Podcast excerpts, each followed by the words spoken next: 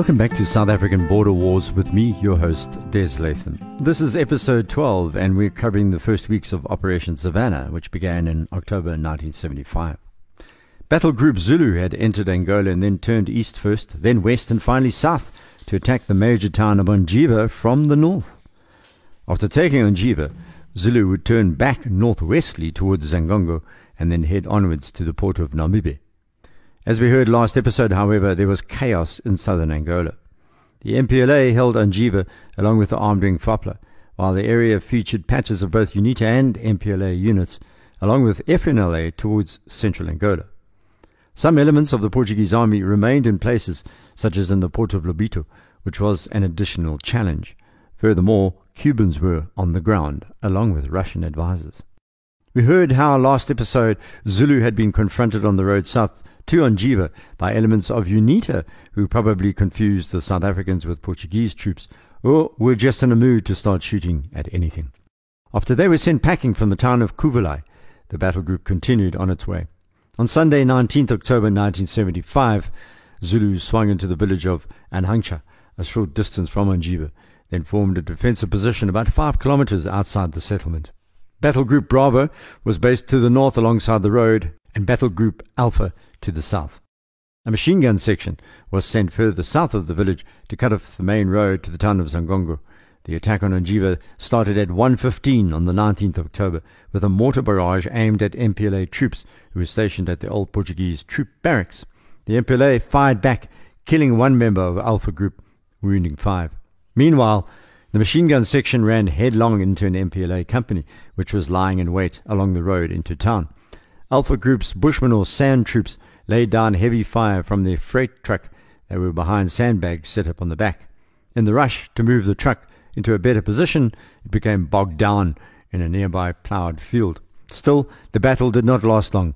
Instead of the 300 or 400 MPLA troops expected in Ondjiva, there were actually only 150. They were overcome rapidly and retreated, leaving the town, which the SADF radio operators called Papades, in South African hands. That's because its name came from the colonial name, which was Pereira d'Eça. So the SADF unit set up another position west of Ondjiva on the main road through to Zangongo, their next target. The idea was to hand over Ondjiva to UNITA or FNLA soldiers who were on their way. They were also waiting for a flight from Rundu to land carrying supplies for the SA Defence Force before they would head off to Zangongo.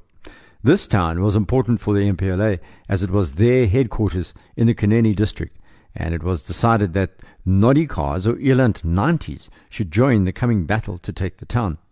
The intelligence report suggested that Zongongo was defended by around 200 MPLA troops.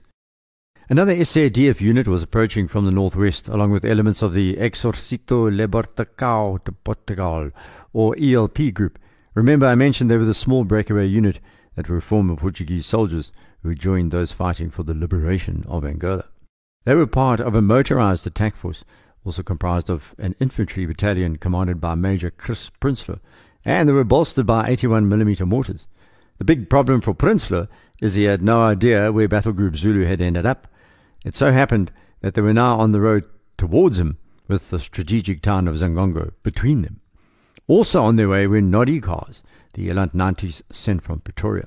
Unfortunately, they had been painted with Viva Unita signs on the side, which did not go down well with the ELP soldiers, such as the reality of sectarian warfare.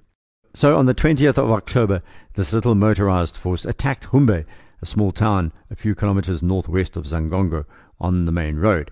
Zulu was still on its way from the south, from Ondjiva.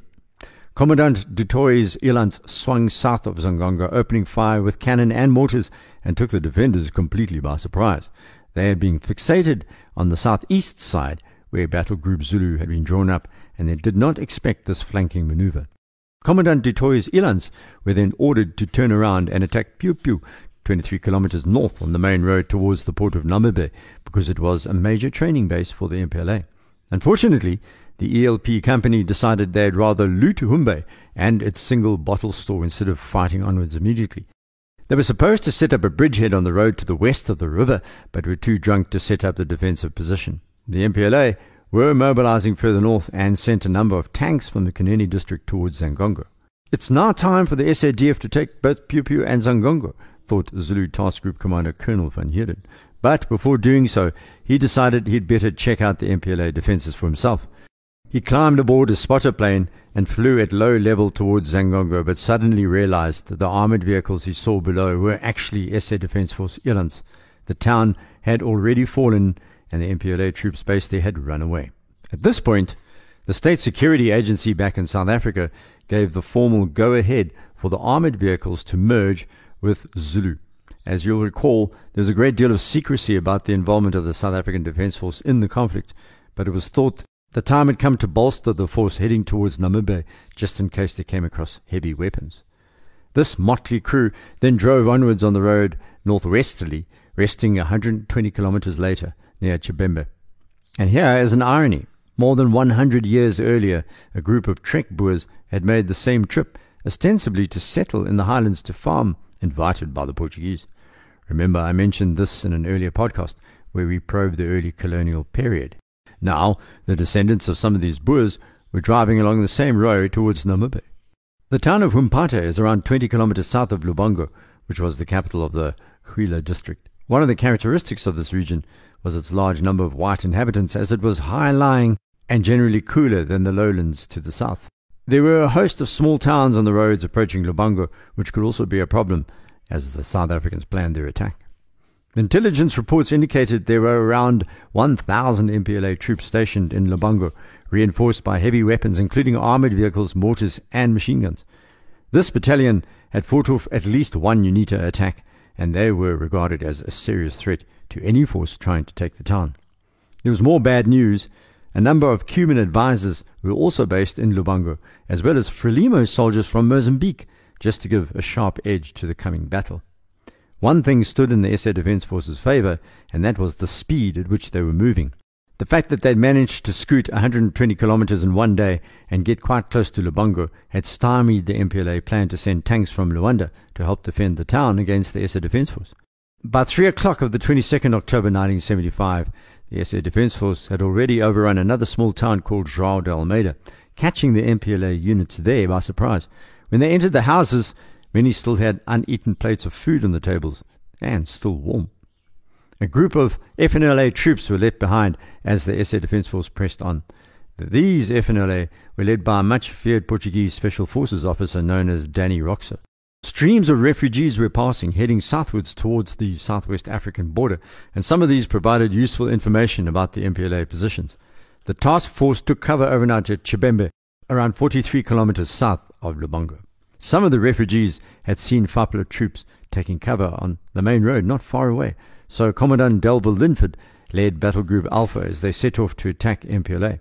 Here they came across a determined company of FAPLA soldiers at Humpata at about five o'clock in the evening, and an intense firefight developed, which continued through the early evening until eventually Alpha overran the defenders. Two sand soldiers of Alpha were wounded in that firefight and evacuated back to Rundu. Apparently, it was going to be a challenge to take Lubango. Firstly, there was thick vegetation, and secondly, the road wound through hilly territory, ideal places to set up an ambush or two. Battle Group Bravo cleared out the MPLA as they moved towards Lubango. The first ambush was easily overcome, but in the second, they faced RPG 7 rocket attacks along with heavy fire from mortars. Again, the MPLA wilted in the face of the SA Defence Force aggressive tactics, leaving behind two recoilless 82mm cannon and a 122mm rocket launcher, as well as piles of ammunition. It was the SA Defence Force's first sight of the Russian 122mm rocket, or the Red Eye, as troops nicknamed it, a weapon that would become feared in upcoming battles. On the main road to Lubango is a point known as Kilometre 16, 16 clicks to the town, in other words. The MPLA had set up another ambush there, but once more the defenders fired a few desultory shots before running off, leaving weapons and vehicles behind. It was now that the fleeing MPLA soldiers began to spread the narrative that the South Africans were not only involved, they were using helicopter gunships along with tanks and artillery. This was not true, but the effect was to galvanize the Cubans and Russians into action. Whispers began of a mystery column of South Africans pushing northwards out of southwest Africa, a combination of mercenaries and Portuguese soldiers who were rushing supposedly towards Luanda, the capital. A panicked MPLA leadership ordered Lubango defended to the last man and then sent an armored column from Namibe on the coast to the inland strategic town. They were reinforced with RPGs, 60mm, 82mm, and 120mm mortars, as well as armored vehicles. Lubango is a picturesque town based 1,500 meters up in the highlands of Angola and lies at the foot of a range of hills. Surveying the limited maps he had, Task Force Zulu Commander Colonel van Heerden ordered the airfield taken first. So Commandant Breytenbach and his Chipenda units were sent to seize the important airfield. This was not going to be easy. There were 200 FAPLA troops based there, well dug in and in excellent positions. It was decided to launch the attack in the late afternoon so that any FAPLA counterattack would have to be at night, far more difficult to manage than during the day. As the attack began at 3 p.m., a large four engine transport plane suddenly appeared overhead. Apparently, it was carrying the extra mortars and ammunition requested by the MPLA in Lubango, but flew off when it was clear that a battle had developed. The armored vehicles overran their positions, leaving around 30 Fapla dead, including the commander Quintino. Also wounded was the head of propaganda in the region, a man by the name of De Oliveira. He was Portuguese, but had decided to join the MPLA and was now caught by the SA Defence Force fire. His car was peppered with bullets, and his wife was killed, but he was captured with a hand wound. De Oliveira's capture was a propaganda coup for the SA Defence Force, who almost let him go. It was the FNLA troops and Task Force Zulu who refused to release him, and during interrogation, his real identity emerged after he initially claimed he was just a civilian. Ninety prisoners were taken, and the head of intelligence, Major Dries van Coller, wanted to hold these men, particularly De Oliveira, and use them later should he need to barter the release of possible South African prisoners. The task force then turned its attention to taking Lubango itself. They knew that an artillery unit was stationed at a high point called Monte Cristo. That was one target. The second was the downtown area itself, and the third was the military base on the east side of town. While some troops were detached to monitor the road south to Humpata, the rest of Alpha Battle Group launched an attack on Monte Cristo at dawn the next day, 24th of October, along with ELP soldiers that had joined Zulu. Bravo Battle Group entered the town from the south at the same time and began clearing defensive positions, including an artillery battery. It was also raining, and the altitude meant the men were extremely cold. They had not been issued with raincoats when they set off weeks earlier, and now the lack of clothing was hampering their advance.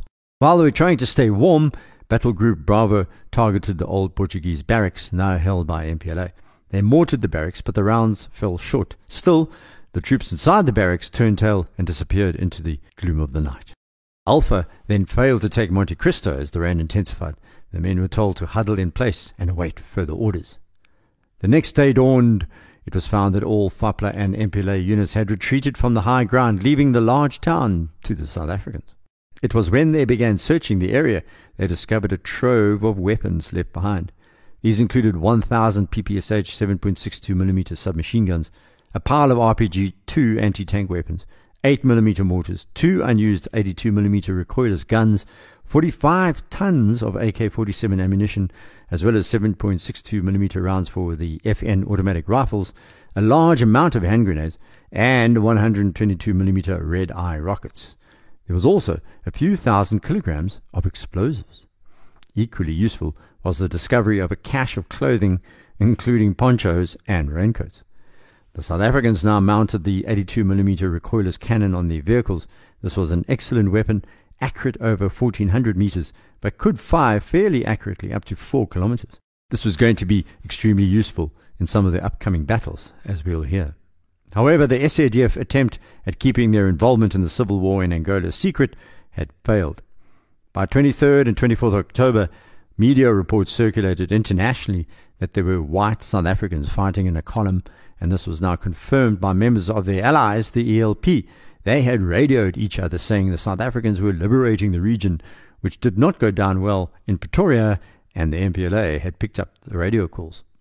Before this, it could have been plausibly denied, until, of course, the first bodies or prisoners appeared, and so far the South Africans had been able to casevac their wounded to the south. No one had shown up as prisoners, but the SADF had been rumbled. Taking stock of the situation by late October, Task Force Zulu had succeeded over the previous nine days in pushing far into Angola, while to the northeast, Task Force Foxbat in central Angola was facing an MPLA counter-offensive. Zulu was still on its way to the coast. The next target was Namibe, while in central Angola, Foxbat under the command of Eddie Webb and Van der Waals were trying to coordinate their next moves. Initially, they were told to head towards Lobito, directly westwards, but this had become more difficult as UNITA and MPLA forces were locked in combat along the route. Foxbat was short of ammunition and fuel and sent an urgent radio message to Rundu for more. Moreover, the MPLA had begun reinforcing towns around Quibala, which lay on the main road towards Luanda. After the initial confusion, MPLA units were now trying to resupply their men in defensive positions, particularly with mortars and heavier weapons. They realized the South Africans were coming. Webb and his Foxbat task force were also waiting for a transport convoy of weapons expected from Kinshasa, which were on their way via Menongue to the east.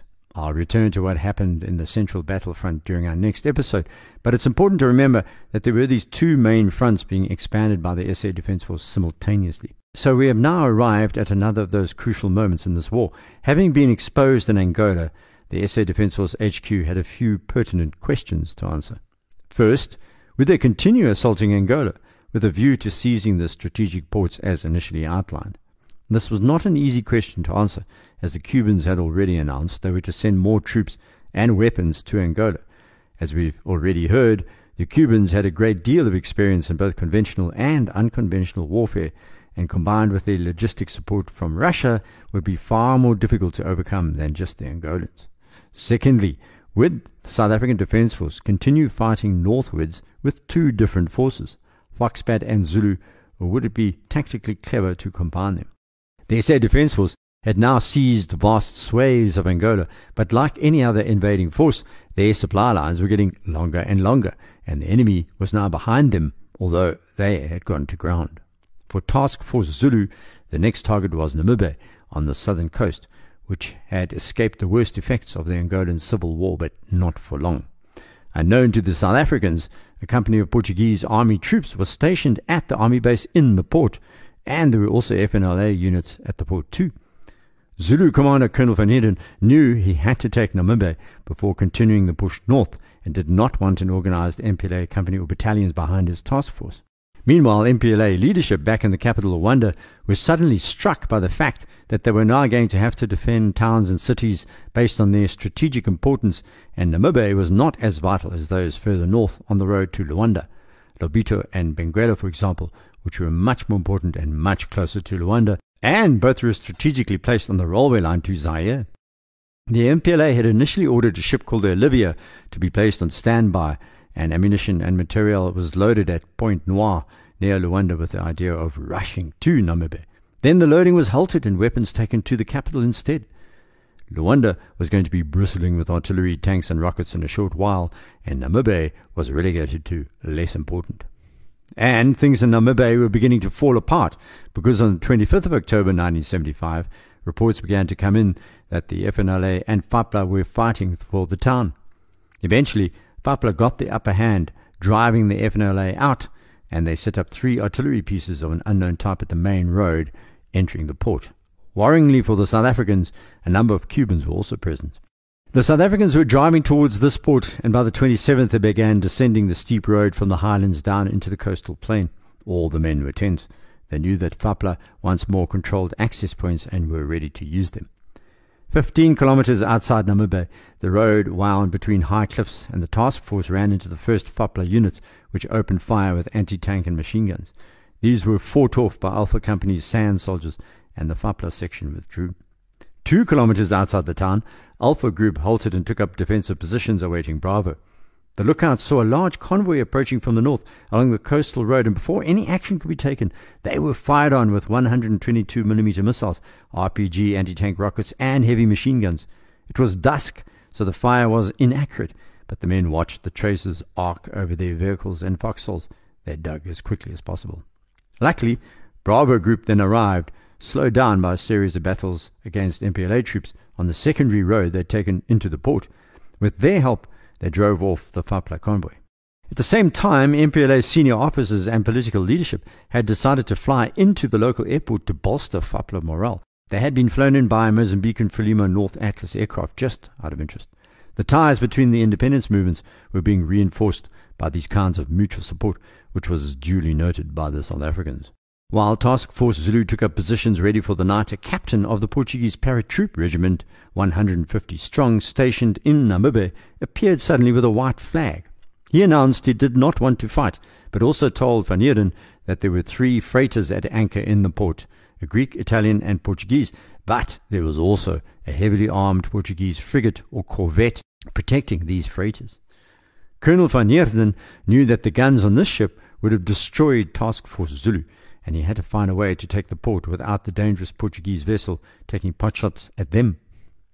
In the morning, when we attack, I will blast your ship out of the water with my artillery, warned Van Heerden, lying through his teeth. He had no artillery. And the next morning, on the 28th of October, the task force began to move, and then they saw that the frigate had gone and the streets were quiet. As they approached the harbour area, a company of FAPLA troops opened fire. The officers who had flown in the previous day were leading this unit, including Cubans. They were overcome fairly rapidly, without further SADF casualties. Tons of military equipment was seized, and food and uniforms as well. By 0900, the port town of Namibe was in SA Defence Force hands. All senior officers and the rest of the MPLA units had fled northwards on the coastal road towards Benguela or Lobito, and Van Heerden was suddenly aware that as he progressed from here on, he'd face far more potent resistance. The Portuguese paratroop company was allowed to fly out that day to Luanda. They were on their way back to Europe anyway and wanted no further part of this African war. On the 29th of October, UNITA's Jonas Savimbi addressed a press conference in Lusaka, where he said his men had taken the port. But a day later, the MPLA released their own press report saying Namibe had fallen to South Africans. Strategically, Pretoria had a big problem. The international repercussions were going to be swift, but for now, Task Force Zulu could bask in their military success, with many more to come, along with a few defeats. The disconnect between what the politicians wanted and what the army was doing was going to become more of a problem shortly. But the amount of FAPLA ammunition and weapons they'd seized could arm a battalion of men. While Alpha Battle Group secured the area around the port, Bravo was left to ensure no looting broke out as they waited for either UNITA or the FNLA to take over. During taking of the port, one South African had been shot in the arm, possibly by a sniper. He was airlifted back to Rundu for treatment. Otherwise, it had been a miraculous few days of warfare for the Defence Force. Casualties about a dozen, and yet they had seized well over two dozen towns and villages and seized Angola's southern port of Namibe. We must halt right now and secure the perimeter. Next episode, we'll hear more about the Central Angolan battlefront and a political decision in the United States that would have major repercussions for the South Africans. Please rate the podcast on iTunes if you have the inclination. You can also send me an email through the website, abwarpodcast.com, or direct message me on Twitter at Des Latham. Until next, goodbye.